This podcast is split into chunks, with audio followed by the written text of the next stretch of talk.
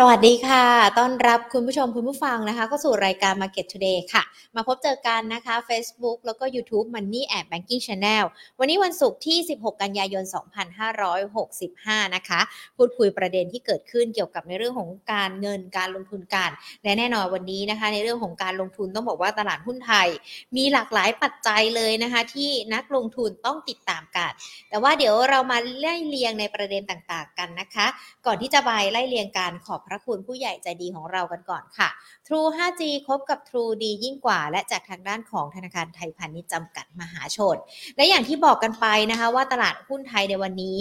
มีหลากหลายประเด็นที่นักลงทุนยังคงต้องติดตาม ช่วงเช้าเนี่ยปิดลดลงไป 6.38 จุดนะคะ ก็ยืนกันไป 1,635.95 จุด มูลค่าการซื้อขาย 37,944.13 ล้านบาท แน่นอนกังวลเศรษฐกิจโลกที่อาจจะมีการชะลอตัว เพราะว่าในช่วงเช้าวันนี้นะคะ เราจะเห็นทั้ง IMF แล้วก็ World Bank มีการประกาศปรับลดคาดการณ์เศรษฐกิจโลกกันด้วยนะคะ มาดู IMF กันก่อน IMF บอกว่ามีการปรับลด GDP โลกในปีนี้ลงสู่ระดับ 3.2%แล้วก็มองในปีหน้าปรับลดลงเช่นเดียวกัน เหลือแค่ 2.9%เท่านั้นนะคะ ส่วนทิศทางจะเป็นอย่างไรหรือว่ามีรายละเอียดยังไงกันบ้างเนี่ย IMF บอกว่าเดี๋ยวจะมีการพิจารณากันก่อน แล้วก็จะมีการเป็นเปิดเผยรายงานกันอีกครั้งหนึ่ง ส่วนทางด้านของ World Bank นะมีการออกมาเปิดเผย World Bank ก็คือธนาคารโลกนะคะ บอกว่าเศรษฐกิจโลกมีแนวโน้มเข้าใกล้ภาวะถดถอยในปี 2566 ขณะที่ธนาคารกลางทั่วโลกก็เดินหน้าปรับขึ้นอัตราดอกเบี้ยอย่างต่อเนื่อง เพื่อต่อสู้กับปัญหาเงินเฟ้อกัน พอพูดถึงในเรื่องของอัตราดอกเบี้ยแน่นอน การที่เราติดตามตัวเลขเงินเฟ้อของสหรัฐนะคะ ตอนนี้มีความกังวลใจกันแล้วว่า 20 21กันยายน เฟดอาจจะมีการขึ้นอัตราดอกเบี้ย1% ก็เลยมีความกังวลกันว่าเอ๊ะในเรื่องของการเร่งขึ้นอัตราดอกเบี้ยเนี่ยมันจะมีผลอย่างไรกันบ้าง ก็เลยเป็นแรงที่ทำให้ตลาดหุ้นไทยในวันนี้มีการปรับตัวย่อลงไปกันด้วยนะคะ และถ้าเรามาดูกัน หลักทรัพย์ที่มีการเปลี่ยนแปลงกันไป แน่นอนวันนี้ 10 อันดับหลักทรัพย์ที่เตรียมมาฝากกันเนี่ยดูเหมือนว่าจะมีการปรับตัวย่อลงไปกันซะส่วนใหญ่เลยนะคะ อย่างตัวสอพอเนี่ยมีการปรับลดลงไป 0.30%มาเป็นอันดับแรกเลยนะคะ มูลค่าการซื้อขาย 16,800 1,689 ล้านบาท มันปูย่อลงไป 1.43%นะคะ1,480 ล้านบาท เดลต้ายังคงบวกขึ้นมาได้ 2.40%นะคะ แล้วก็ขณะเดียวกันนะทางด้านของมินก็มีการปรับตัวย่อลง SCB BHCPO BDMs มีการปรับตัวย่อลง มีตัวปตทนะคะที่ปรับเพิ่มขึ้นมาได้กับ TLI นะคะ และส่วนหนึ่งเลยอีกหนึ่งเรื่องที่ต้องติดตามการเลยก็คือในเรื่องของประเด็นค่าเงินบาทที่ยังคงติดตามกันอยู่ช่วงเช้าวันนี้เงินบาทเปิดมา 36 บาท 97 สตางค์ต่อดอลลาร์สหรัฐ ต้องบอกว่าอ่อนค่าลงไปต่ำที่สุดในรอบ 6 ปีกันแล้วด้วยนะคะ มีมุมมองจากทางด้านของกลุ่มตลาดการเงินธนาคารไทยพาณิชย์ ประเมินเกี่ยวกับในเรื่องของค่าเงินบาทนะคะว่า วันนี้ค่าเงินบาทน่าจะอยู่ที่ประมาณสัก 36 บาท 85 สตางค์ถึง 37 บาท 10 สตางค์ต่อดอลลาร์สหรัฐ ทางด้านของธนาคารไทยพาณิชย์เขาระบุถึงปัจจัยสำคัญนะคะว่ามีผลต่อค่าเงินก็คือในเรื่องของตัวเลขเงินเฟ้อที่มีการปรับลดลง รวมไปถึงค้าปลีกเดือนสิงหาคมของสหรัฐที่มีการปรับเพิ่มด้วยนะคะ และขณะเดียวกันนักลงทุนคาดการว่าธนาคารกลางสหรัฐหรือว่าเฟดจะปรับขึ้นอัตราดอกเบี้ย 0.75%สู่ระดับ3ถึง3.25%ในการประชุมนะคะ แล้วก็น้ำหนักที่บอกว่าเฟดอาจจะปรับขึ้นอัตราดอกเบี้ย 1%มีกันอยู่ 20%นะคะ ดังนั้นเองก็อาจจะเป็นแรงที่ทำให้ในเรื่องของค่าเงินเนี่ยเป็นอีกหนึ่งปัจจัยที่ที่เราจะต้องติดตามกัน ก็มีการสอบถามไปยังธนาคารแห่งประเทศไทยกันด้วยนะคะ แต่จริงๆ แล้วเนี่ยในช่วงนี้ เราอาจจะมีการประชุมกรงงการเกี่ยวกับในเรื่องของอัตราดอกเบี้ยในวันที่ 30 กันยายน และในช่วงนี้ครับมันอาจจะเป็นช่วงของไซเรนพีเรียดที่ทางด้านของธนาคารแห่งประเทศไทย จะไม่สามารถมาเปิดเผยทั้งมุมมอง เศรษฐกิจมุมมองค่าเงินอัตราแลกเปลี่ยนได้ เพราะว่ามันจะมีผลต่อในเรื่องของการประชุม ผู้สื่อข่าวก็มีการถามไปยังธนาคารแห่งประเทศไทยนะคะว่ามีมุมมองในเรื่องนี้อย่างไรกันบ้าง แต่ว่าตอนนี้ก็รอธนาคารแห่งประเทศไทยออกมาชี้แจงกันอยู่ แต่ว่าเราก็อาจจะไม่ได้คำชี้แจงเพราะย้ำกันอีกรอบนึงว่ามันเป็นช่วงของไซเรนพิเรียดที่แบงก์ชาติเนี่ยจะต้องไม่มีการแสดงความคิดเห็นอะไรใด ๆ เกี่ยวกับ เกี่ยวกับสถานการณ์ที่จะมีผลตอนในเรื่องของการเปลี่ยนแปลงอัตราดอกเบี้ยด้วยนะคะ อันนี้มันเป็นหลักการที่มันมีมาตั้งนานแล้วแหละ ดังนั้นเดี๋ยวตอนนี้เราก็ต้องติดตามกันไป เกี่ยวกับในเรื่องของสถานการณ์ค่าเงิน แล้วก็พิจารณาบทวิเคราะห์ต่างๆ จากท่าภาคธนาคารหรือว่าหน่วยงานที่เกี่ยวข้องต่างๆ กันด้วยนะคะว่ามันจะมีผลอย่างไรกันบ้าง ซึ่งถ้ามาดูกันเนี่ย มันไม่ใช่แค่ธนาคารไทยพาณิชย์เท่านั้นนะคะ ที่วันนี้มีการออกมาเปิดเผยในเรื่องของเรื่องของค่าเงิน ทางด้านของธนาคารกรุงไทยก็มีการออกมาเปิดเผยเกี่ยวกับในเรื่องของค่าเงินเช่นเดียวกันด้วยนะคะทิศทางก็เป็นไปในทิศทางเดียวกันกับทางด้านของ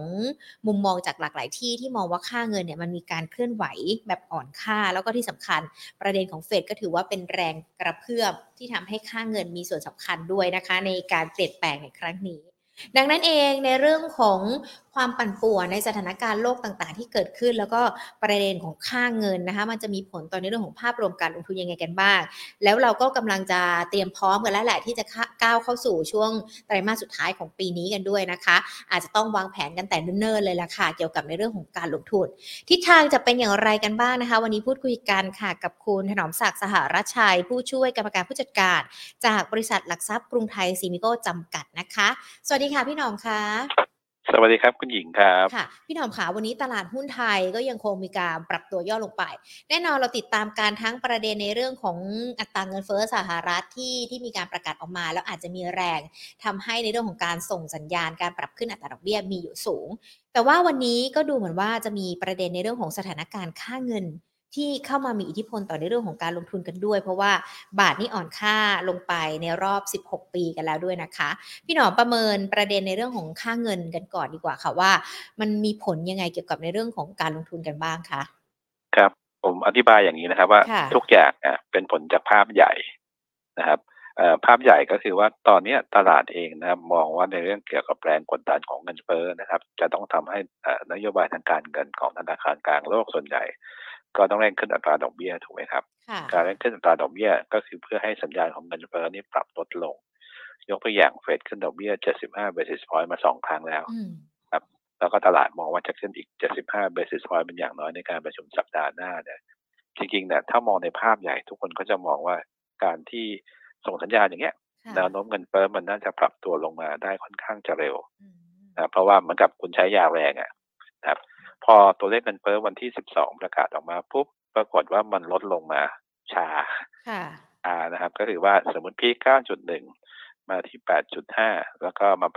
8.3 ซึ่งตลาดคาดไว้ 8.1 หรือบางคนก็บอกว่าต่ำกว่า 8 ปรากฏว่ามันต่ำอ่าก็เรียกว่าลดลงมาค่อนข้างจะช้า สิ่งนี้เป็นสิ่งสำคัญ เพราะว่าถ้าเรามองนโยบายของเฟดเนี่ยกรอบเงินเฟ้อของเขาอยู่ที่สองเปอร์เซ็นถูกไหมครับ ของธนาคารกลางทั้งโลกส่วนใหญ่ก็ประมาณสองถึงสามเปอร์เซ็นเต็มที่ คำถามคือว่ามันก็เป็นสัญญาณบอกว่าถ้าเฟดยังส่งสัญญาณที่จะเร่งขึ้นดอกเบี้ยต่อ คือจะมองว่าเรื่องเงินเฟ้อเป็นเรื่องหลักเนี่ยเขาก็ต้องขึ้นดอกเบี้ยไปเรื่อยๆนะครับเพื่อที่จะให้เงินเฟ้อลงมา จนกว่าจะเห็นเงินเฟ้อลงมา ซึ่งอันเนี้ยเป็นคีย์หลักเลยที่ทำให้ตลาด เริ่มมีมุมมองที่เขาเรียกว่าในเชิงที่เป็นฮอกกิชมากขึ้นฮอกกิชหมายความว่าอย่างคุณหญิงเคยมองว่าตอนนี้น่าจะพอแล้วปรากฏเอ๊ะมันไม่พอฮะมันจะต้องมีการเร่งขึ้นดอกเบี้ยต่อ ก็เป็นที่มานะครับว่าตอนนี้ถ้าเราไปดูในเรื่องเกี่ยวกับเป็ดฟันฟิวเจอร์หรืออะไรก็ตามเนี่ย เริ่มมีการบอกว่าครั้งหน้า 75 หรือ1เปอร์เซ็นครั้งต่อไปต้องขึ้นอีก 75 แล้วขึ้นอีก 50 basis point ซึ่ง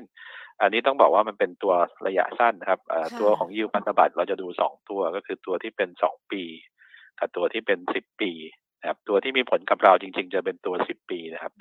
ตัวที่เป็น 2 ปีเนี่ยจริง ๆ ไม่ค่อยมีผลกระทบมากเท่าไหร่ ครับตัวที่เร่งขึ้นไปเยอะก็คือตัวสองปี เวลาสองปีขึ้นไปเยอะสิ่งที่ตลาดกำลังวิตกกังวล เช่น สมมติว่าคุณหญิงเคยกู้ซื้อบ้านดอกเบี้ยสามเปอร์เซ็นในอเมริกา ตอนนี้มันขึ้นไปหกเปอร์เซ็นกว่า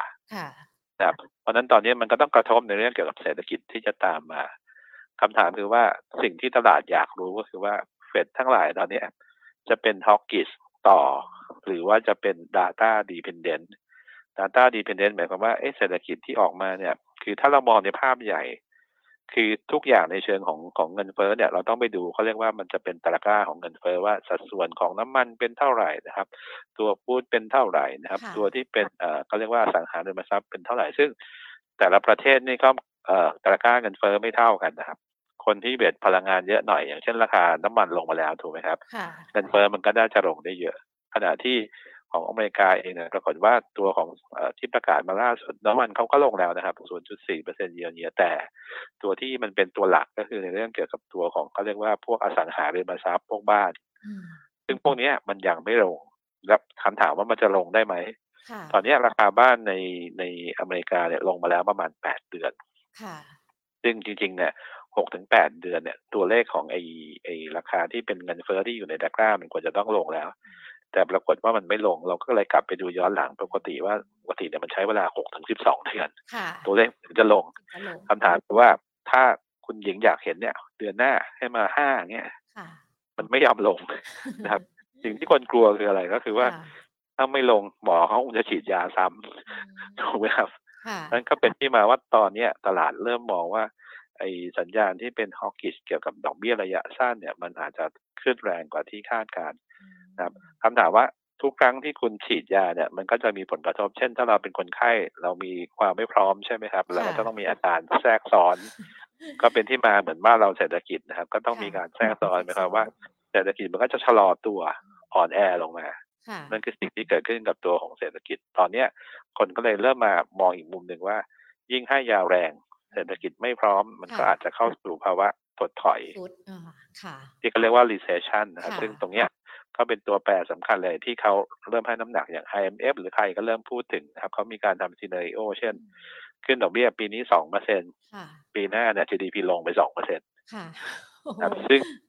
ซึ่งถ้ามันมองอย่างนี้ปุ๊บอะทุกคนก็มองปีหน้าเนี่ย หัวทิ่มแน่เลยนะครับเลยทำให้ตลาดตอนนี้เวลาสมมุติถ้าคุณหญิงลงทุนอยู่ตอนนี้ถ้าเราบอกว่าเอ้เราอยู่ในโหมดจากเดิมที่เราเขาเรียกว่ากล้า ตอนนี้เราไม่กล้าละสวิตมาเป็นลักษณะออฟกลัวแทนแล้วนั้นสิ่งที่คุณหญิงจะถือคืออย่างแรกหนึ่งต้องถือเงินสดก่อนอันที่สองที่ต้องถือก็คือถือพันธบัตรอเมริกา แต่ว่าต้องเป็นระยะยาวครับสิบปีเพราะอะไรเพราะว่าดูยูสองปีกับยูสิบปีเนี่ยยูสิบปีมันลงช้ากว่าถูกไหมครับ เพราะว่ายูเนี่ยขึ้นน้อยกว่า ถ้าไปถือสองปีตอนนี้ก็คงขาดทุนเยอะนะครับ อันที่สามคือคุณหญิงต้องถือดอลลาร์นะครับ เพราะอะไรเพราะว่าดอลลาร์เป็นถือเป็นสกุลเงินที่ปลอดภัยนะครับ เพราะนั้นถ้าทุกคนคิดเหมือนกันนะครับ คิดอย่างตามผมนะครับทุกคนเคนเหมือนกันแล้วมาถือดอลลาร์เหมือนกัน เป็นยังไงฮะตอนนี้ดอลลาร์มันก็เลยแข็งเพราะฉะนั้นกลับมาที่ตอบคำถามที่ว่าตอนนี้ดอลลาร์เนี่ยถ้าเราไปดูในตลาดไอ้ที่ที่เป็นสกุลหลักไอ้หกหกสกุลเนี่ย มันแข็งค่าสุดรอบเกือบยี่สิบปีครับ มันก็เลยทำให้บาทของเราเนี่ยก็อ่อนค่าสุดในรอบสิบหกปี แล้วเราไปดูเยนกำลังจะเป็น new high record ร้อยสิบห้าเยนนะครับเพราะนั้นมันก็เกิดจากอย่างที่ผมเรียนว่าเมื่อกี้อย่างที่คุณหญิงถามว่าทำไมดอลลาร์ทำไมบาทถึงอ่อน จริงๆ เป็นผลจากดอลลาร์ที่มันแข็ง แล้วทำให้สกุลอื่น ๆ ที่ตรงข้ามกับดอลลาร์นี่อ่อนทุกสกุลนะครับอ่อนทุกสกุลคำถามว่าทำไมดอลลาร์ถึงแข็ง ก็เพราะว่าเมื่อกี้ที่ผมเรียนว่า พฤติกรรมของนักลงทุนตอนนี้เริ่มสวิชไปหาอะไรก็ตามที่ ปลอดภัยนะครับปลอดภัยเมื่อกี้ที่ผมเรียนถือเงินสด ถือพันธบัตรระยะยาวนะครับ หรือว่าถือสกุลดอลลาร์เราจะเห็นว่าตอนนี้หุ้นลงนะครับ ตัวที่เป็นทองก็ยังลงเลยค่ะเอาวันนี้ทองก็ลงที่เป็นบิตคอยก็ลงนะครับ ลงหมดเลย เพราะว่าผมบอกว่าคือเขาสวิชโหมดคำถามเพราะเวลาสวิชโหมดอย่างเงี้ย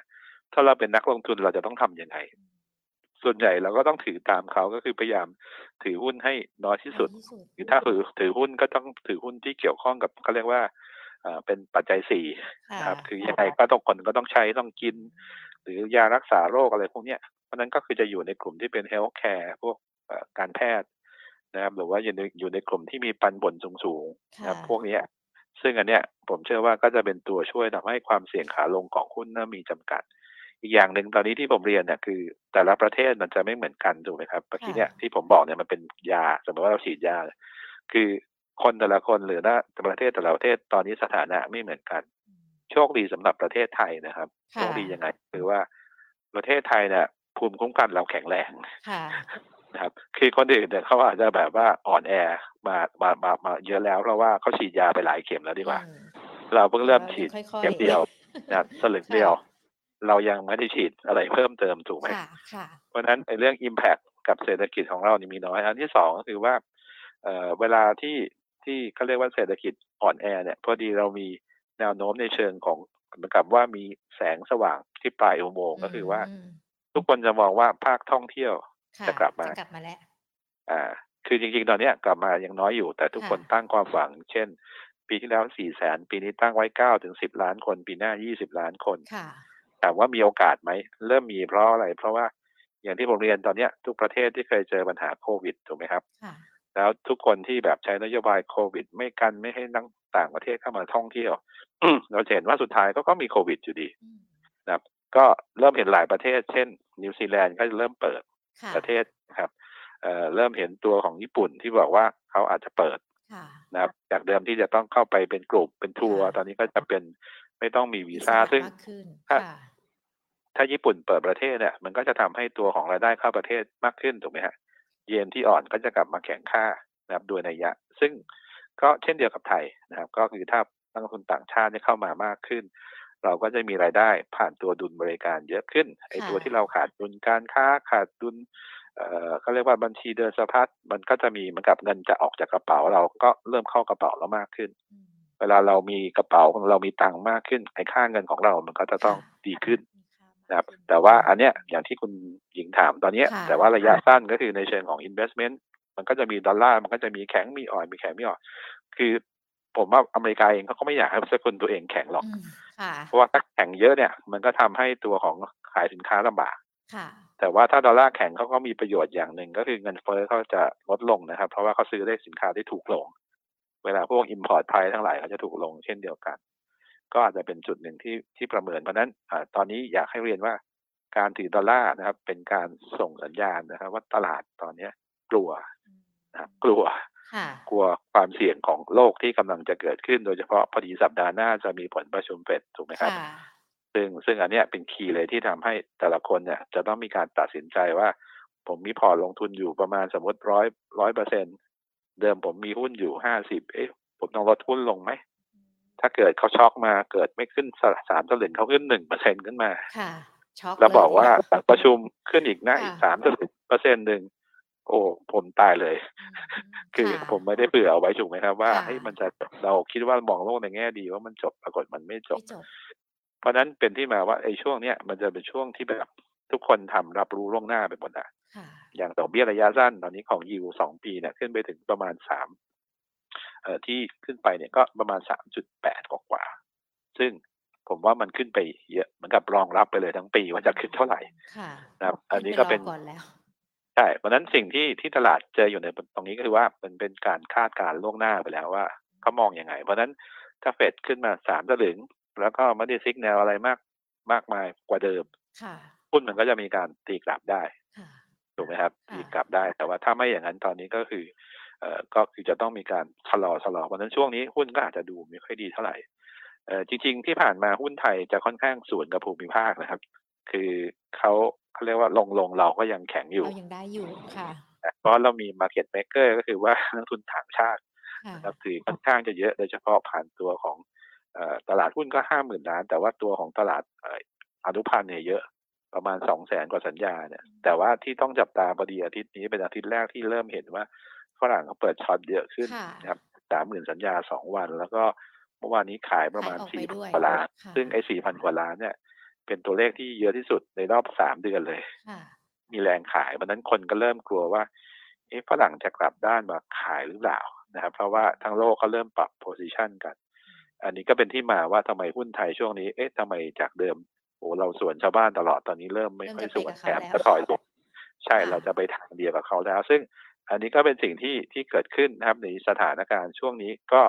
มันจะเป็นอีเวนต์ของมันไปเรื่อยๆ เพราะนั้นคนที่จะลงทุนนะครับอย่างโจทย์ที่ให้มาคือไตรมาสสี่จะเป็นยังไงครับถ้าตามเนี่ย ผมเชื่อว่าตอนเนี้ยคีย์หลักเลยก็คือว่าถ้าทุกคนมองว่านโยบายของการปรับขึ้นอัตราดอกเบี้ยของเฟดมันเริ่มจำกัดแล้วจำกัดอย่างเช่น ขึ้นมาสามสลึงสามสลึงขึ้นอีกสองสลึงขึ้นอีกสลึงหนึ่ง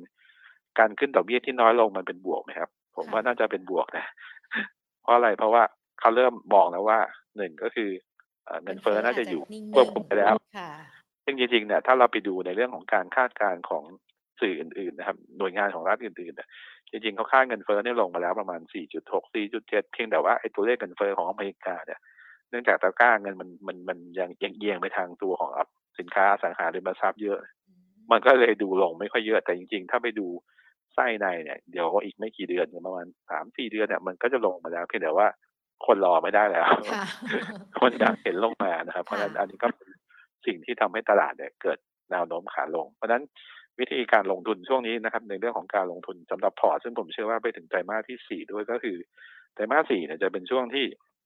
ถ้าใครจำได้จะเป็นช่วงของ December Effect มี Santa Rally มีอะไรก็ตามที่ทุกคน ซึ่งสมัยก่อนเนี่ยมันมีเขาเรียกว่าการซื้อพวกของกองทุน LTF IMF ใช่ไหมครับปลายปี ซึ่งพวกนั้นก็จะมีผลกับตัวในเรื่องของเม็ดเงินที่ไหลเข้ามา แต่เดี๋ยวนี้มันก็ไม่มี LTF แล้วมันจะแปลงสภาพ SSF ก็มีให้เลือกในเรื่องของตราสารอื่นๆได้ด้วยแทนที่จะเป็นหุ้นนะครับมันก็เลยทำให้เม็ดเงินที่ไหลสู่หุ้นนี่อาจจะไม่ค่อยเยอะเท่าไหร่ แต่ว่าอย่างน้อยก็ มีถูกไหมฮะก็ช่วยทำให้ไอ้ตัวของเวลาถ้าตลาดลงเนี่ยมันก็จะมีเม็ดเงินเข้ามาซื้อ อันที่สองก็คือว่าในช่วงของปลายปีก็คือมันเป็นสิ้นปีนะพอปีต่อไปเปิดมามกราคมพามันก็จะเป็นเรื่องของการประกาศปันผลหุ้นไทยเนี่ยเด่นอยู่อย่างคือเราปันผลเยอะค่ะขายดีวีเดนดีอ่าเพราะฉะนั้นเวลาสมมติว่าคุณหญิงจะลงทุนในช่วงของไตรมาสสี่เราก็ต้องเริ่มควานหาหุ้นปันผลแล้ว นะครับใครที่ให้ปันผลสูงครับแล้วก็จ่ายปันผล อย่างเช่นทิสโก้ปันผลปีละครั้งดีเวเดนยูประมาณเจ็ดแปดเปอร์เซ็นใช่ไหมครับ สถานะของเขาก็ยังไม่ได้ดูแย่สำหรับกลุ่มสถาบันการเงินอ่าก็เป็นตัวเลือกในเรื่องของการเข้าไปซื้อ หรือหุ้นอื่นๆ ก็ได้ที่เป็นหุ้นปันผล เช่น อย่างแลนด์เทาก็เป็นหุ้นที่ปันผลสูงมาตลอด หรือไม่อย่างนั้นเราก็หาหุ้นปันผลประเภทที่เขาเรียกว่ารีดก็ได้ไอทีที่รีดครับก็มีหลายรีดตอนนี้ที่ น่าสนใจยูเขาก็มีตั้งแต่เจ็ดถึงแปดเปอร์เซ็นต์ถูกไหมครับ มันก็เป็นทางเลือกสำหรับการลงทุนให้กับลงทุนที่เขาเรียกว่าตอนเนี้ยตลาดมันยังแบบดูไม่ค่อยดีเท่าไหร่แล้วก็พยายามไปหาอะไรที่ safe safe ปลอดภัยไอ้หุ้นที่แบบซิ่งซิ่งเหวี่ยงไปกับเหวี่ยงมาทำ new high ทำ new low พวกนี้ก็อย่าไปยุ่งกับมัน เพราะว่าอะไรเพราะว่าตลาดเองเนี่ย ผมว่าไม่มีใครรู้หรอกว่ามันจะไปทางไหนนะครับ ถ้าเราเป็นคนไม่ชอบเสี่ยงเราก็ต้องหลบครับก็ไปก ลุ่มที่เมื่อกี้ที่ผมเรียนว่า หรืออิงก็ปัจจัยสี่เช่น พวกที่เป็นอย่างอย่างโรงพยาบาลเนี่ยนะเพียงแต่ว่าโรงพยาบาลที่เน้นคนคนไข้ในประเทศนี่อาจจะไม่ค่อยดีเพราะว่าปีที่แล้วฐานสูงจากโควิดนะครับอย่างทุกคนก็มองบำรุงราชมอง BDMS อะไรพวกนี้ ถามว่ายังไปได้ไหม ผมเชื่อว่าในเชิงของการลงทุนเนี่ยมันก็ยังเป็นโอกาสคือถ้าลงมาก็เป็นจังหวะสะสม เพราะยังไงก็ตามเนี่ยถ้านักเที่ยวต่างชาติเข้ามา โดยเฉพาะปีนี้เรามี connection ที่ดีจากทางด้านของซาอุดีอาระเบียด้วยนะครับมันก็จะช่วยนะครับทำให้ตะวันออกกลางซึ่งปีนี้ตะวันออกกลางรวยถูกไหมครับ ก็ทำให้กลุ่มที่เกี่ยวข้องกับโรงพยาบาลที่ลงมา อันนี้ก็เป็น choice ที่เราจะเข้าไปเลือกลงทุนนะสำหรับคนที่เขาเรียกว่า defensive หน่อยนะครับ ไม่ค่อยชอบเสี่ยง ไม่ค่อยชอบ ไม่ค่อยชอบอะไรเยอะนะครับ แต่ถ้าคนชอบเสี่ยงหน่อยเทรนเนื่องจากว่าดอกเบี้ยมันเป็นขาขึ้นถูกไหมครับถ้าเราคิดง่าย ๆ ทุกคนจะเชียร์เหมือนกันก็คือกลุ่ม แบงก์กับกลุ่มประกันเช่น เดี๋ยวประชุมเนี่ยก็คือสัปดาห์หน้าก็คือเป็นเฟดใช่ไหมครับสัปดาห์ต่อไปก็จะเป็นกรงงกรงบ้านเราซึ่งตอนนี้ก็จะเป็นดอกเบี้ยบ้านเราแหละคำถามคือว่าคนส่วนใหญ่บอกว่าดอกเบี้ยจะขึ้นจะขึ้นสเปรดที่กว้างขึ้นเนี่ย คนที่ได้ประโยชน์ก็จะเป็นกลุ่มแบงก์กับกลุ่มประกันใช่ไหมครับ เราจะเห็นช่วงเนี้ยประกันค่อนข้างจะโดดเด่นเพราะนั้นช่วงอาทิตย์สองอาทิตย์เนี่ยก็อาจจะมองหุ้นแบงก์กับประกันเป็นหลักก็ได้นะครับอย่างแบงก์ที่มีสภาพคล่องในตลาดเอ่อเขาเรียกว่าสูงนะครับ อย่างเช่นตัวของแบงก์กรุงเทพนะครับ แบงก์ไทยพาณิชย์แบงก์ทหารไทย หรือแบงก์ที่มีปันผลสูงก็ได้เพราะว่าอย่างทิสโก้หรือว่า KKP ถึงแม้มันจะไม่ได้มีผลกับเขาในเชิงบวกกับตัวของพันธบัตรเยอะนะครับ แต่ว่าเรามองว่าอย่างน้อยเนี่ยดอกเบี้ยไทยขึ้นไม่เยอะเราไม่ได้ขึ้นเยอะเพราะนั้นพวกนี้อย่างน้อยก็ยังได้ประโยชน์อยู่ แล้วก็ประกันก็ ตัวหลักๆ ส่วนใหญ่ตัวสดใหม่ ทุกคนก็จะมองไทยไลฟ์ DLI ถูกไหมครับเพราะว่าตั้งแต่เข้ามาตลาดเนี่ยเพิ่งเกินทะลุจองไม่เท่าไหร่ที่เอง เพราะนั้นคนที่เขาเรียกว่าอย่างน้อยเราก็ซื้อไม่ได้แพงมากกว่าคนที่เพิ่งจองหุ้นไปนะครับ ก็จะเป็นจุดหนึ่งที่คนเข้ามามองสำหรับตัวของไทยไลฟ์หรือว่าแม้กระทั่งตัวของ BLA นะครับ หรือแม้กระทั่งที่ปยะโฮดดิ้งเป็นต้นก็คือกลุ่มประกันนะที่เป็นตัวเลือกในช่วงนี้ ซึ่ง อันนี้ก็ต้องสอดคล้องว่าเรามองว่าดอกเบี้ยยังเป็นขาขึ้น อย่างที่ผมเรียนไปนะครับ ว่าดอกดอกเบี้ยขาขึ้น แต่ถ้าตรงข้ามนะครับ ก็คือว่าดอกเบี้ยมันเป็นขาลงปุ๊บคือลงไม่มีมีแต่ว่าขึ้นน้อย ขึ้นไม่เยอะแต่บอกว่าเราคิดว่าเอาง่ายๆอย่างเฟดขึ้นดอกเบี้ยจบกรงงขึ้นดอกเบี้ยจบซื้ออะไรแล้วก็ต้องกลับมาซื้อหุ้นที่อิงกับไฟแนนซ์แทนนะครับเพราะว่าไฟแนนซ์เนี่ยเขาระดมทุนผ่านการออกหุ้นกู้ใช่ไหมครับ ดอกเบี้ยขึ้นเขาก็จะมีต้นทุนที่แพงขึ้นเพ ราะฉะนั้นช่วงขาขึ้นเนี่ยเขาอาจจะเป็นด้านลบ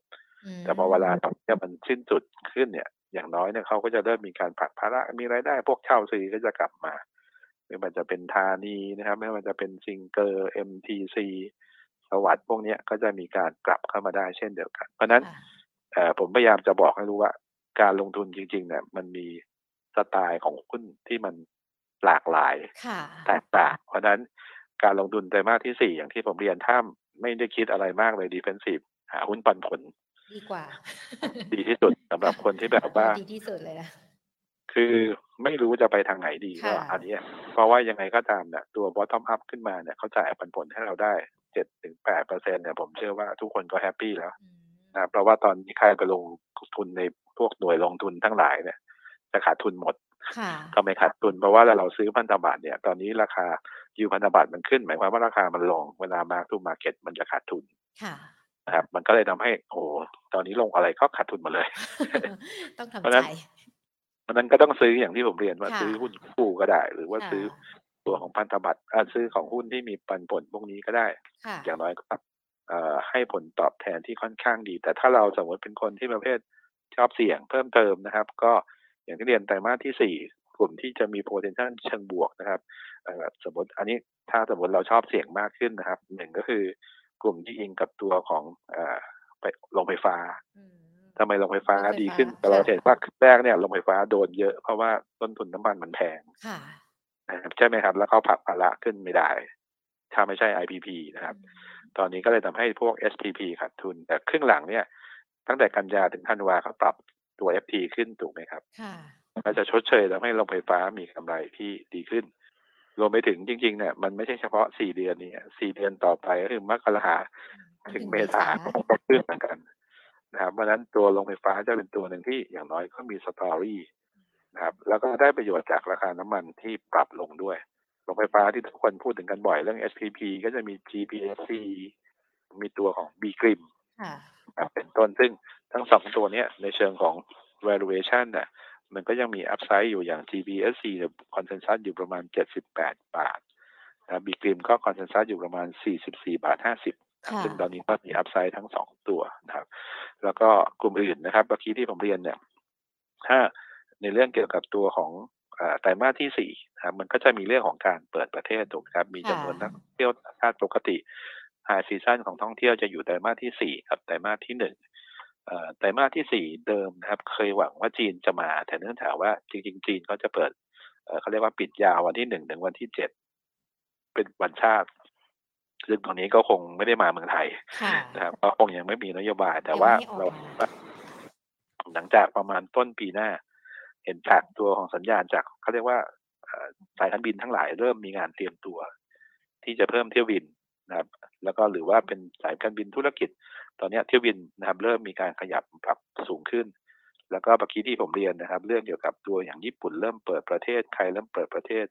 คือหลาย ๆประเทศในเอเชียเริ่มเปิดประเทศมันก็สะท้อนว่าเดี๋ยวประเทศอื่นก็ต้องเปิดเหมือนกัน เวลาเปิดเนี่ยมันก็จะมีการท่องเที่ยวกันระหว่างประเทศกลุ่มที่ได้ประโยชน์นะครับ ก็จะมีเช่นกลุ่มสายการบินนะครับ แต่ว่าสายการบินต้องบอกนิดนึง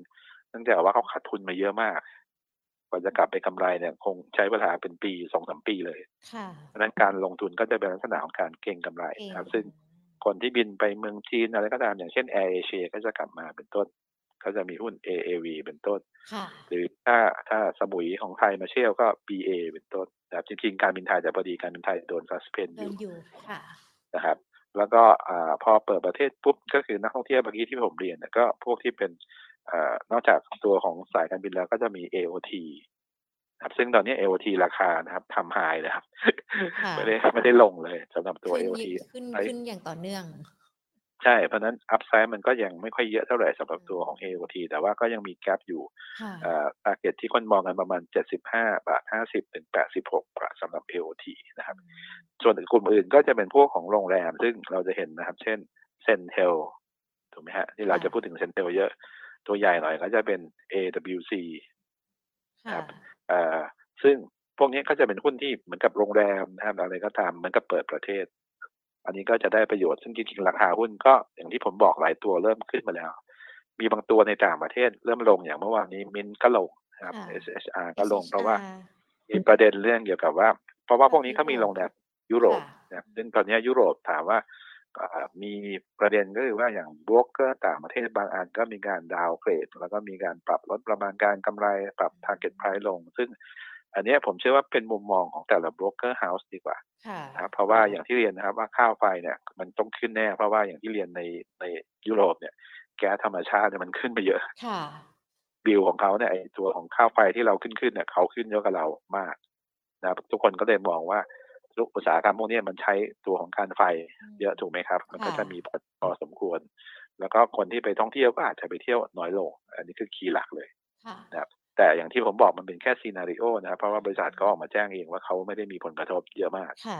อันนี้ก็อยู่ที่มุมมองของแต่ละคน ผมก็เลยมองว่าพวกอย่างเงี้ย ทุกครั้งที่หุ้นกลุ่มพวกนี้ลงแรงๆนะผมว่าน่าสนใจเพราะอะไรเพราะว่ามันเปลี่ยนได้หมดมันอยู่ที่จำนวนนักท่องเที่ยวเป็นหลักครับ ถ้าสมมติว่าสมมติว่ากำไรน้อยหน่อยแต่คนมาจากเดิมล้านคนเป็นห้าล้านอย่างเงี้ยโอ้โหมันก็เยอะใช่ไหมครับอัตราเขาพักเต็มจากเจ็ดสิบสมมติเป็นเก้าสิบกว่าอย่างเงี้ยเต็มเลยเงี้ยอันนี้ก็เป็นจุดหนึ่งที่น่าสนใจ เพราะว่าผมเชื่อว่าไอ้เรื่องของท่องเที่ยวเนี่ยมันเดายากนิดนึงเดายากยังไง เพราะว่าสมมติคุณหญิงเห็นญี่ปุ่นเปิดเปิดประเทศถูกไหมครับอันก็จะไปแหละ แพงแค่ไหนฉันก็ไปเพราะว่าฉันอยากไป มันไม่ได้สนใจว่าเฮ้ยคอร์สเขาจะแพงนู่น ผมว่าไม่สนใจหรอกอย่างน้อยครั้งหนึ่งฉันก็จะไปถูกถูกครับ นั่นคือสิ่งที่ผมบอกว่า อันเนี้ยมันไม่ใช่เป็นเรื่องแบบเฮ้ยเราจะมาเดาว่าข้าวไฟเขาแพงขึ้นแล้วคนจะไม่ไปเที่ยวนะผมว่าไม่ใช่ คนก็ยังไปอยู่ดีแหละถึงแม้จะเห็นว่าช่วงที่ผ่านมาเนี่ยตอนน้ำมันขึ้นไปสูงขึ้น ตั๋วเครื่องบินอย่างเช่นไปสิงคโปร์โอ้โหจากไม่กี่พันเป็นหมื่นกว่าบาท คนก็ไปก็มีคนไปค่ะ ผมถึงเรียนว่าจริง ๆเนี่ยมันเป็นเรื่องของความอัดอั้นมากกว่าโดยเฉพาะตอนนี้ผมคิดว่าลูกค้าทุกคนอยากได้มากคือจีนค่ะจีนตอนนี้ในประเทศเขาคงอัดอั้นอยู่เหมือนกัน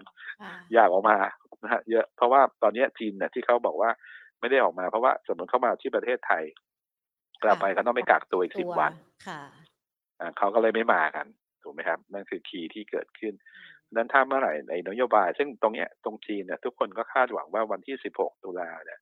หลังจากที่มีเลือกเขาเรียกว่าผู้นำของพรรคคอมมิวนิสต์เรียบร้อยหมดแล้วนะครับทุกคนนะครับเขาเรียกผู้เชี่ยวชาญทั้งหลายนะครับ ผมก็ฟังมาเหมือนกันแล้วเขาก็บอกว่านโยบาย zero โควิด มันน่าจะเริ่มผ่อนคลายนะแล้วประกอบกับที่ผมเรียนว่าอย่างในเอเชียเขาก็เริ่มเปิดประเทศกัน แล้วมันทำให้กิจกรรมทางการธุรกิจดีขึ้นนะครับ อันนี้มันก็จะช่วย เขาเรียกว่าสนับสนุนหลายธุรกิจในประเทศคืออย่างเช่นจีนตอนเนี้ยคุณอุ้มอุ้มนี่คำถามว่าถ้าลูกค้าใหม่ไม่เข้ามาอะไรไม่เข้ามามันก็ไม่สามารถจะเกิดได้ถูกไหมค่ะมันเราครับเพราะถ้าเราปิด สมมติไม่ให้คนเข้าแต่โรงแรมคนไทยเข้ามา ก็ต้องเปิด ซึ่งอันนี้ผมเชื่อว่าเรื่องของโควิดคุณก็เริ่มรู้สึกว่ามันก็อยู่ประเด็นด้วยกันได้ค่ะถูกนะอันนี้ก็จะเป็นคีย์ที่ทำให้หุ้นเกี่ยวกับตัวของการเปิดประเทศแบบที่ผมเรียนไปแล้วว่าเช่นสายการบินนะครับการท่าอากาศยานโรงแรมนะครับหรือว่าหุ้นตัวอื่นที่ลิงก์กับตัวของจำนวนนักท่องเที่ยว ซึ่งโครงสร้างนักท่องเที่ยวปีนี้อาจจะแตกต่างเพราะว่าแต่ก่อนจะเป็นญี่ปุ่นแล้วก็จีนรัสเซียประมาณกับยี่สิบถึงสิบห้าเปอร์เซ็นสมมติของคนลงกันในสาม ปีนี้ไม่มีปีนี้ไม่มีนะครับ ก็จะเป็นยุโรปแทนเป็นเอเชียอื่นแทน แต่ปีหน้าผมเชื่อว่าจีนน่าจะเป็นตัวช่วยเพราะนั้นจีนเนี่ยผมคิดว่าถ้าเห็นสัญญาณนั้นจะเป็นต้นปีนะมกราแถวตุจีนนะฮะของปีหน้าเนี่ยอันนี้น่าจะเริ่มเห็นว่าถ้ามาจริงเนี่ยผมว่าโอ้โหแต่ตัวทำให้หุ้นชัดเจนกว่านี้ ใช่ ตอนนี้เป็นแค่การคาดการณ์แต่ผมเชื่อว่าอันนี้มันจะเป็นตัวชูลงไปทำให้ ถ้าท่องเที่ยวดีเศรษฐกิจก็ดีค่าเงินบาทก็จะกลับมาแข็งค่าครับอันนี้ก็คือในประเด็นที่สองนะครับที่ผมพูดถึงก็คือว่าในธีมของตัวการลงทุนนอกเหนือจากพันผลเพราะว่าทุกคนมองสิ้นปี หรือพอเรื่องเกี่ยวกับตัวของท่องเที่ยวทุกคนก็จะมองว่าเป็นกลุ่มอะไรที่เกี่ยวข้องมาก แล้วก็อีกอย่างหนึ่งที่ผมพูดไปดีเป็นสิบหน่อยก็จะเป็นพวกของไฟฟ้าที่น่าสนใจนะครับส่วนอื่นเนี่ยผมคิดว่าก็คงเป็น ธีมในเรื่องของของการอุตสาหกรรมมากกว่า เช่น ตัวแบบเส้นปีแล้วเนี่ยมันมีเรื่องของการใช้จ่ายสื่อโฆษณาเพิ่มมากขึ้นหรือเปล่านะเพราะว่าอยากจะเปิดมันเปิดนี่ธุรกิจอาหารจะดีขึ้นหรือเปล่า อันนี้ก็ต้องรอดูนะครับว่ามันมันขึ้นมาได้จริงไหม เพราะว่าเม็ดเงินเนี่ยส่วนใหญ่ตอนนี้ผมคิดว่าห้างร้านส่วนใหญ่จะไปอยู่ในเรื่องของการลดราคามากกว่าโฆษณาจะน้อยลงนะครับ แต่ว่าก็จะเป็นกลุ่มที่เขาเรียกว่ามีฐานต่ำ โอกาสที่จะกลับมาได้ก็มีเช่นเดียวกันนะครับอันนี้ก็เป็นทอยที่อยากให้ดูว่าไตรมาสสี่นะครับซื้ออะไรส่วนอินเด็กเป้าหมายเนี่ยทางฝ่ายเราเนี่ยประมาณการก็ประมาณพันเจ็ดร้อยี่สิบสองจุดนะครับ ซึ่งอัพไซด์ก็มีแต่ไม่ได้เยอะมากก็ต้องบอกว่าที่มันไม่ได้เยอะมากเพราะว่าตัวเขาเรียกอะไร EPS ของเราเนี่ยก็เพิ่มขึ้น แต่ตัวของ PE เราเนี่ยก็คงไม่ได้สูงมากนะเพราะอะไรเพราะว่าตัวของ ไดเวอร์ของเราคือไทยเศรษฐกิจไทยหรือกลุ่มถ้าว่าตัวกันอย่างมากสองสามเปอร์เซ็นต์ครับนะปีหนึ่งแต่ว่าปีหน้าจะโอ้ดีหน่อยสี่เปอร์เซ็นต์เพราะฐานต่ำก็มองว่าปีสองปีเนี่ยดีนะครับเราก็มองว่า foreign ก็ยังเป็นตัว driver อยู่เพียงแต่ว่าไอ้ driver แรงๆอาจจะยังไม่เกิด ผมเลยบอกว่าข้อดีอย่างหนึ่งสำหรับประเทศไทยตอนนี้ก็คือเขามองเราเป็นหลุมหลบภัยนะครับ ก็คือว่าทั้งโลกมองไม่ดีถูกไหมฮะโอ้จะไปซื้อยุโรปก็กลัว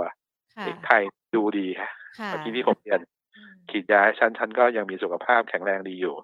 นะครับ ฉันก็ยังกำลังกระชุ่มกระชวยเป็นวัยรุ่นอยู่เพราะฉะนั้นโอกาสที่ที่จะมีความเสี่ยงเชิงลบกับหุ้นมันก็เลยน้อยลงแต่ถ้าเมื่อไหร่ก็ตามสมมติทุกอย่างเริ่มเขาเรียกว่าพลิกผัน เช่นอดอกเบี้ยจบแล้วขาขึ้นไม่จบเศรษฐกิจไม่ได้แย่ถูกไหมครับ จีนเปิดประเทศใช่ไหมครับ สงครามยกเลิก คุณหญิงคิดว่าเขาจะซื้อไทยไหม ผมว่าเขาคงหนีกลับไปที่อเมริกาไปยุโรปไปจีน ไปญี่ปุ่นกันหมดถูกไหมฮะเขาคงไม่มาซื้อไทย เพราะไทยเนี่ยเล็กมากนะครับ อันนี้ก็เป็นจุดหนึ่งที่ที่ทำให้ผมบอกว่า ตอนนี้ยังมีเรื่องอย่างแบบคาราคาซังกันอยู่ อย่างน้อยเนี่ยไทยในสามเดือนข้างหน้าเนี่ย สิ้นปีเราก็ยังดูดีกว่าหลายประเทศนะซึ่งอันนี้ถ้าเราไปมองตัวผลตอบแทนของตลาดหุ้นไทยเราก็ยังติดลบในปีนี้ถ้าเยียร์ดูเดตอาจจะนิดหน่อย อินโดนีเซียเพื่อนบ้านเราคล้ายกับเราเลยเนี่ยเขาเป็นบวกแล้ว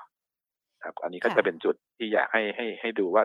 ไม่ต้องแพนิคมากนะครับ เรื่องบาทออนเรื่องอะไรก็ตามมันจะเป็นเรื่องของผลกระทบระยะสั้นๆที่เกิดอย่างที่ผมเรียนไปนะครับว่าพอคนเริ่มมองว่าไม่เสี่ยงแล้วใช่ไหมครับเฟดไม่ขึ้นดอกเบี้ยแล้ว ดอลลาร์ที่แข็งก็จะกลับมาไม่แข็งอ่าพอพอดอลลาร์กลับมาอ่อนเนี่ย เวลาเขาลงทุนในสมมติลงทุนในไทยใช่ไหมครับเขาก็ได้สองเด้งเพราะเขาได้ค่าเงินด้วยค่ะอ่า อันนี้ก็จะเป็นจุดที่เราต้องมองว่าให้ดอลลาร์มันจะพีคหรือเปล่าอะไรเงี้ยก็ก็เป็นจุดที่อยากให้ประเมินกันครับ คือฟังแบบนี้เราก็สบายใจขึ้นนะคะพี่หนอมเพราะว่าตอนแรกเนี่ยเราก็ติดตามการระบาดมันก็ 37 กันไปแล้วด้วยทะลุกันไปแล้วเรียบร้อย ก็เลยมีความกังวลว่าอาจจะมีความเกี่ยวเนื่องกับการลงทุน แต่พอฟังพี่หนอมอธิบายกันแล้วแน่นอนเดี๋ยวปลายปี หรือว่าแม้แต่ในเรื่องของการรับรู้การประชุมของเฟดกันไปแล้ว มันก็น่าจะมีผลด้วย ช่วงนี้อย่างที่พี่หนอมบอกไปนักลงทุนที่ฟังกันอยู่อาจจะเห็นการการอ่อนตัวของตลาดหุ้น แต่ว่าปลายปีตลาดหุ้นไทยก็น่าจะกลับมาพลิกบวกได้เพราะว่าเรายังคงมีความแข็งแกร่งอยู่ด้วยนะคะ ได้คำแนะนำสำหรับการลงทุนในช่วงนี้แล้วก็ต่อเนื่องกันไปช่วงไตรมาสที่ 4 ด้วย แต่พี่หนอมขานักลงทุนของเราที่ติดตามการทั้ง Facebook แล้วก็ YouTube แน่นอนยังคงมองหาโอกาสในช่วงที่ตลาดมีการยุบย่อกันไป ถึงแม้ว่าเราอาจจะมีคำแนะนำว่าอาจจะต้องถือเงินสดกันแหละ แต่ว่าก็ยังคงอยากลงทุนในหุ้นกันอยู่ด้วยนะคะ เลยอยากจะหยิบยกมาสัก4ี่ห้าตัวนะคะ มาสอบถามพี่หนอมให้ให้ให้คำอธิบายที่ชัดเจนกับนักลงทุนมากขึ้นที่ถามเป็นรายตัวมาด้วยนะคะ ใน YouTube นะคะ คุณผู้ชมที่สอบถามกันมาเนี่ยตัว TLI เราคุยกันไปแล้วเนาะตัว SCC ค่ะ คุณลูกเกดสอบถามมา มันมีโอกาสที่จะลงมา 330 บาทไหมคะเพราะว่า รอซื้ออยู่สำหรับตัวนี้ค่ะ SCC ค่ะครับผมก็เรียนไว้สำหรับคนที่ลงทุนนะครับ ในธุรกิจที่เป็นปิโตเคมี เราจะรู้ว่ามันเป็นกลุ่มวัฏจักรถูกไหมครับ วัฏจักรไซคิโคก็คือว่าถ้าเป็นเศรษฐกิจขาขึ้น เขาจะซื้อปิโตร เพราะปิโตรจะได้กำไรเยอะถูกไหมครับ แต่ถ้าเป็นเศรษฐกิจขาลงเขาจะขายปิโตร เพราะว่าปิโตรเนี่ยจะเป็นช่วงขาลงคือต้นทุนเนี่ยเขาต้องผลิตพยายามให้ได้ร้อยเปอร์เซ็นต์เพื่อให้มีต้นทุน ต่อการผลิตต่ำแต่ว่าราคาขายมันจะลดลงเพราะว่า demand สำหรับสินค้ามัน drop ลง เพราะฉะนั้นปูนซีเมนต์ไทยก็จะเป็นตัวอย่างอันหนึ่งที่เห็นชัดนะครับว่า ตอนนี้เราอยู่ในช่วงที่เป็นเศรษฐกิจขาลง ดูยังไงว่าเป็นขาลงก็ง่ายๆครับทุกคนจะมองคำว่า recession ค่ะหรือเธอถ้าถ้าไม่ขาลงคงไม่มีคำว่า recession ถูกไหมครับอันนี้ก็เป็นที่มาว่าแนวโน้มปิดโตนะมันก็จะเป็นไซเคิลลงไปเรื่อยๆนั้นถามว่าโอกาสจะลงไปสามร้อยสามสิบหรืออะไรจะทำกว่าเป็นไปได้ผมว่าเป็นไปได้หมด พียงแต่ว่าจุดดีของเขาก็คือแค่ว่าเนื่องจากที่ที่ต้องลงเพราะว่าเขามีครึ่งหนึ่งอะในเรื่อง EBITDA เนี่ยเขามาจากปิโต ก็เลยทำให้รายได้เขาน่าจะสควิสลง แต่ข้อดีก็คือว่าถึงแม้จะสควิสลงเนี่ยก็เขาก็จ่ายปันผลได้ค่อนข้างจะดีนะก็เหมาะสำหรับคนที่จะมองระยะยาว แต่ว่าซื้อก็ต้องเป็นลักษณะถอยซื้อนะครับ คือไม่ใช่ไล่ซื้อนะครับ เพราะว่าอย่างที่เรียนไปว่าช่วงไตรมาสที่สี่ก็ยังเป็นเศรษฐกิจขาลงเนี่ย ตัวปูนซีเมนต์ไทยยังมีความเสี่ยงลงอยู่ครับ แต่ดูชานี่เขาไม่ค่อยดีเลย เพราะว่ามันมีโลของปีมาแล้วไม่ใช่โลของปีโลของสองปีเลยนะครับ ก็โลที่เดิมที่จะไปพักก็จะมีสามร้อยยี่สิบแล้วก็จากนั้นที่โลสุดๆก็สองร้อยห้าสิบแต่คิดว่าคงเป็นสเต็ปภายสเต็ปมากกว่าครับค่ะอ่าได้ค่ะ แนะนำสำหรับตัวนี้นะคะ ขอมุมมองกลุ่มอสังหาค่ะ สุภาลัยค่ะ เป็นยังไงกันบ้างคะทำไมดูเหมือนค่อนข้างที่จะเสียทรงหรือเปล่าตัวนี้ คือผมแยกนิดนึงอสังหาจะมีสองประเภทนะครับ ก็คือเป็นเรื่องกับบ้านกับอีกอันหนึ่งก็จะเป็นพวกของออฟฟิศหรืออะไรก็ตามครับ อย่างเช่นเป็นท่านพัฒนาอะไรก็ตาม กลุ่มที่เป็นบ้านเนี่ยจริง ๆที่ผ่านมาเนี่ยเขาไม่ค่อยได้รับผลกระทบแค่ยอดขายเขาสโลเพราะว่าอย่างลูกค้าที่เป็นคนจีนหายไป เราจะเคยได้ยินนะครับ อย่างเช่นในกัมพูชาอะไรในเมืองจีนอะไรก็หายไปหมดเลยนะครับค้าหายไปเพราะฉะนั้นทำให้ตัวของลูกค้าหายไป ผมคิดว่าข้อดีสำหรับตัวของของบ้านเราก็คือว่า property จริงๆ ที่ลิสต์อยู่ในกระดานเนี่ยส่วนใหญ่จะเป็นบริษัทขนาดใหญ่เขาผ่านวิกฤตมาหลายช่วงนะครับเพราะฉะนั้นไอ้เรื่องเนี้ยเขาก็มีความเชี่ยวชาญคือช่วงไหนก็ตามเศรษฐกิจไม่ดีเขาก็ชะลอการออกโปรเจกต์ใหม่ครับเพราะฉะนั้นถ้าเรามองในเชิงของกลุ่มเนี้ยอย่างสุภาลัยเมื่อกี้ที่ถามเนี่ยต้องบอกนิดนึงว่า เวลาบันทึกกำไรของ property เนี่ย มันจะเป็นลักษณะของการขายไปล่วงหน้าดูไหมครับรีเซลนะครับ โอนก็ต้องรออีกหกถึงสิบสองเดือนถึงจะมีการโอน เพราะฉะนั้นตลาดที่รับรู้ก็คือว่าไอ้ข้อดีคือคุณขายล่วงหน้าไปแล้ว ฉันก็รู้แล้วกำไรจะดี แต่ว่าสิ่งในอนาคตก็คือว่าไอ้แนวโน้มที่ปีที่แล้วขายไม่ดีเนี่ยเราจะเริ่มเห็นผลก็คือในช่วงปลายปีนี้ถึงต้นปีหน้า ยอดขายมันก็อาจจะดรอปกำไรก็อาจจะลดลง ก็เป็นที่มาว่าหุ้นที่เคยขึ้นไปสูงๆเนี่ยส่วนใหญ่เนี่ยเคยทำนิวไฮเรคคอร์ดมันก็จะเริ่มลดลง เพราะว่า บ้านมันจะต่างอยู่อย่างหนึ่งคือ ขายแล้วก็หมดกันนะครับ มันไม่ใช่ต่อเนื่องว่า ปีนี้นิวไฮแล้วปีหน้ามันจะต้องหายต่อ อยู่ที่การขาย เพราะฉะนั้นผมเชื่อว่าตอนนี้กลุ่มเนี้ยคุณก็พยายามมองว่าระดับ PE ที่เหมาะสมอยู่ที่เท่าไหร่ dividend จ่ายเท่าไหร่ ให้มองตรงนี้เป็นหลักมากกว่า อย่าไปดู record ในอดีตเยอะๆเพราะว่า record ในอดีต มันไม่ได้บอกว่า ปีนี้จะเหมือนปีที่แล้วครับอันนี้ก็ต้องระวังด้วย ก็ทุกตัวครับ ไม่ว่าจะเป็นศุภาลัย เอเชี่ยน property นะครับ ตัวที่ต้องระวังหน่อยก็จะเป็นอนันดาเป็นต้นพวกนี้นะเพราะว่าอะไรที่พึ่งพิงกับลูกค้าต่างชาติจีนนะหรือว่ายุ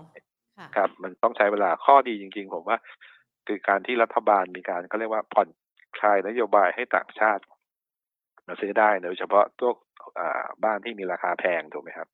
หรือว่าตัวของ การโอนนะครับ ที่ต่ำลงอันนี้ก็ผมเชื่อว่าถ้าเขาต่อมาตรการอันนี้ก็จะช่วยทำให้ในเรื่องของ property ผมคิดว่าน่าจะไปเรื่อยๆนะเพียงแต่ว่ามันก็มี up and down นั่นเองก็รอกว่าเวลาลงลงค่อยๆเข้ามาสีครับสุภาลัยก็เช่นเดียวกัน ตัวตอนนี้เป็นทิศทางขาลงอยู่นะครับ แล้วก็อยู่ระหว่างการเทสโลเดิมนะครับ โลในปีนี้ก็ประมาณสิบแปด ประมาณสิบแปดบาทบวกลบ ก็คิดว่าตรงนั้นจะเป็นจุดแรกที่พิจารณาครับค่ะอะ มีคุณผู้ชมสอบถามหุ้นปันผลที่ที่เราคุยกันไปด้วยนะคะ อย่างคุณจิตติ ตัวลาดค่ะพี่หนอมจะเก็บเป็นหุ้นปันผลได้ไหมคะ ถ้าไปรอไว้กินปันผลสำหรับคือพวกที่เป็น IPP ทั้งหลายเนี่ยสิ่งที่ผ่านมาในอดีตก็คือว่า คือมันเป็นหุ้นไปเรื่อยๆครับ มันเหมือนกับการซื้อหุ้นกู้เลยเช่นเราซื้อหุ้นกู้เขาให้ผลตอบแทนหกเปอร์เซ็นต่อปีสมมตินะ มันก็จะอยู่แถวๆเนี้ยมันไม่หวือหวาราคาไม่ขึ้นไม่ลง ความเสี่ยงของมันก็คือว่าบางทีไอ้บางโครงการที่คุณประมูล IPP ไปเนี่ยมันจะหมดอายุทำให้ไอ้ผลตอบแทนที่ได้มันลดลงถูกไหมครับราคามันก็เลยล่วงลงมาดังนั้นมันก็อยู่ที่ว่าตัวโรงไฟฟ้าเองมีการไปซื้อโปรเจกต์ใหม่ๆที่ให้ผลตอบแทน IRR สูงขึ้นหรือเปล่านะครับ ถ้ายังมีอย่างนั้นอยู่ไอ้ผลตอบแทนที่ได้มันก็จะเขาเรียกว่ามันก็จะอยู่ได้ประมาณเหมือนกับ หุ้นกู้เลยอะผมเปรียบโรงไฟฟ้าพวก IPP คล้ายๆหุ้นกู้ดีกว่าคุณซื้อหุ้นกู้ก็คล้ายๆกับซื้อโรงไฟฟ้าเลยนะเพียงแต่ว่าความเสี่ยงมันก็จะคนละแบบกันครับก็ประเด็นคำถามว่าราชซื้อได้ไหมผมว่าเป็นพอดีผมไม่ได้ตามหุ้นตัวนี้นะครับ แต่ว่าถ้ามองจากในอดีตเนี่ยราคาลงมาเยอะ ส่วนหนึ่งถ้าผมจำไม่ผิดก็เป็นเรื่องเกี่ยวกับบางโครงการที่ไปลงทุนหรือว่าผลตอบแทนที่ได้มันอาจจะต่ำก็คิดว่าคงซื้อแล้วถือยาวๆได้ไหมก็ได้ แต่ผมชอบ หุ้นที่ถ้าซื้อแล้วถือแบบปันผลผมชอบรีดมากกว่า มันดูง่ายกว่านะครับโรงไฟฟ้านี่ยังมีความไม่แน่นอนอยู่ครับ ค่ะอ่าได้เลยค่ะ วันนี้เรียกได้ว่าพี่หนอมมาแนะนำเกี่ยวกับในเรื่องของการลงทุนนะคะ รวมไปถึงมุมมองสถานการณ์ค่าเงินที่วันนี้อาจจะเป็นท็อปิกในการพูดคุยกัน แล้วก็มีผลต่อในเรื่องของทั้งการลงทุน รวมไปถึงความหวัดกลัวของนักลงทุนกันด้วยนะคะ แต่พออธิบายเห็นภาพชัดเจนมากยิ่งขึ้น ก็เชื่อว่าแน่นอนในอนาคตทิศทางมันก็จะมีการปรับตัวดีขึ้นได้นะคะ วันนี้ขอบพระคุณพี่หนอมมากๆเลยนะคะ ที่พูดคุยกันกับ Market Today ค่ะ ครับขอบคุณครับขอบคุณค่ะ สวัสดีค่ะ คุณถนอมศักดิ์สหรัชชัยนะผู้ช่วยกรรมการผู้จัดการจากบริษัทหลักทรัพย์กรุงไทยเอ็กซ์พิงจำกัดนะคะ เข้ามาพูดคุยกันแล้วก็เป็นมุมมองเกี่ยวกับในเรื่องของการลงทุน ช่วงนี้อาจจะถือเงินสดมากหน่อย แล้วก็ไปลงทุนในพันธบัตรระยะยาว 10 ปีขึ้นไป หรือว่าแม้แต่ถือสกุลเงินดอลลาร์สหรัฐมากกันหน่อย แต่ว่าถ้าอยากจะเลือกหุ้นแน่นอน ไปมองหาหุ้นปันผลเริ่มทยอยเก็บได้ตั้งแต่ตอนนี้ไปจนถึงไตรมาสที่4หุ้นปันผลนะคะเพราะว่าเดี๋ยวช่วงเดือนมกราคมพาจะมีการประกาศปันผลออกมาเก็บกันได้ หุ้นที่เกี่ยวข้องกับการเปิดเมืองเก็บกันได้ หรือว่าแม้แต่หุ้นที่เกี่ยวข้องกับในเรื่องของอัตราดอกเบี้ยขาขึ้นด้วย ส่วนคุณผู้ชมที่อยากจะมองว่าเอ๊ะตลาดหุ้นมันเกี่ยวเนื่องกับมีผลต่อเศรษฐกิจอย่างไรกันบ้าง แล้วเศรษฐกิจเวลามันดีหรือว่ามันไม่ดีเนี่ยมันจะทำให้ตลาดหุ้นไปในทิศทางไหน ดังนั้นเองนะคะเลยอยากจะชวนมาฟังสัมมนากันนะคะเป็นทางด้านของบริษัทการเงินธนาคาร ที่จะขอเชิญชวนทุกๆท่านเลย มารับชมสัมมนาออนไลน์รอบพิเศษนะคะ เศรษฐกิจโลกเศรษฐฐกิจไทยจะผ่านพ้นวิกฤตได้อย่างไรกันบ้าง มีทั้งหัวข้อที่เกี่ยวข้องกับมุมมองภาวะเศรษฐกิจนะคะจากทางด้านของดรกอบศักดิ์ภูตระกูล กรรมการรองผู้จัดการใหญ่ธนาคารกรุงเทพนะคะรวมไปถึงมองหาหุ้น Deep Value กันด้วย คัดหุ้นไทยสุดแกร่งติดพอร์ตไตรมาส4พี่เทิดนะคะคุณเทิดศักดิ์ทวีธีรธรรมรองกรรมการผู้จัดการจากเอเซียพลัสหรือว่าจะมองหาการเข้าไปสะสม หุ้นที่เกี่ยวข้องกับหุ้นต่างประเทศนะคะ ก็จะเป็นหุ้นต่างประเทศ แถวหน้าเลยที่จะชวนกันเข้ามาเก็บเข้าพอร์ตกันด้วย จากคุณรัศลานธนภัยสารกิจผู้อำนวยการอาวุโส ฝ่ายหลักทรัพย์ต่างประเทศ และฟิวเจอร์จากทางด้านของบริษัทหลักทรัพย์บัวหลวงนะคะ สามารถติดตามรับชมรับฟังกันได้ผ่าน Facebook การเงินธนาคาร Facebook Money and Banking Channel รวมไปถึง YouTube Money and Banking Channel ด้วยนะคะในวันพุธที่ 21 กันยายนตั้งแต่บ่าย 2 โมงถึง 3 โมงครึ่งค่ะ มาดูแนวโน้มเศรษฐกิจโลกเศรษฐกิจไทยนะคะ ว่ามันจะมีผลต่อในเรื่องของการลงทุนอย่างไรกันบ้าง และจะเลือกหุ้นตัวไหนได้บ้างนะคะ วันนี้ขออนุญาตทักทายทุกๆคนทั้ง Facebook แล้วก็ YouTube นะคะ อาจจะไม่ได้พูดชื่อกันแต่ว่าเห็นทุกคนเลยนะคะ ที่เข้ามาแล้วก็ขอบพระคุณที่ติดตามรับชมรับฟัง Market Today กันด้วยนะคะ มาเจอกันเป็นประจำบ่าย 2 แบบนี้แหละค่ะ Facebook YouTube Money and Banking Channel นะคะ วันนี้หมดเวลาแล้วลากันไปก่อน สวัสดีค่ะ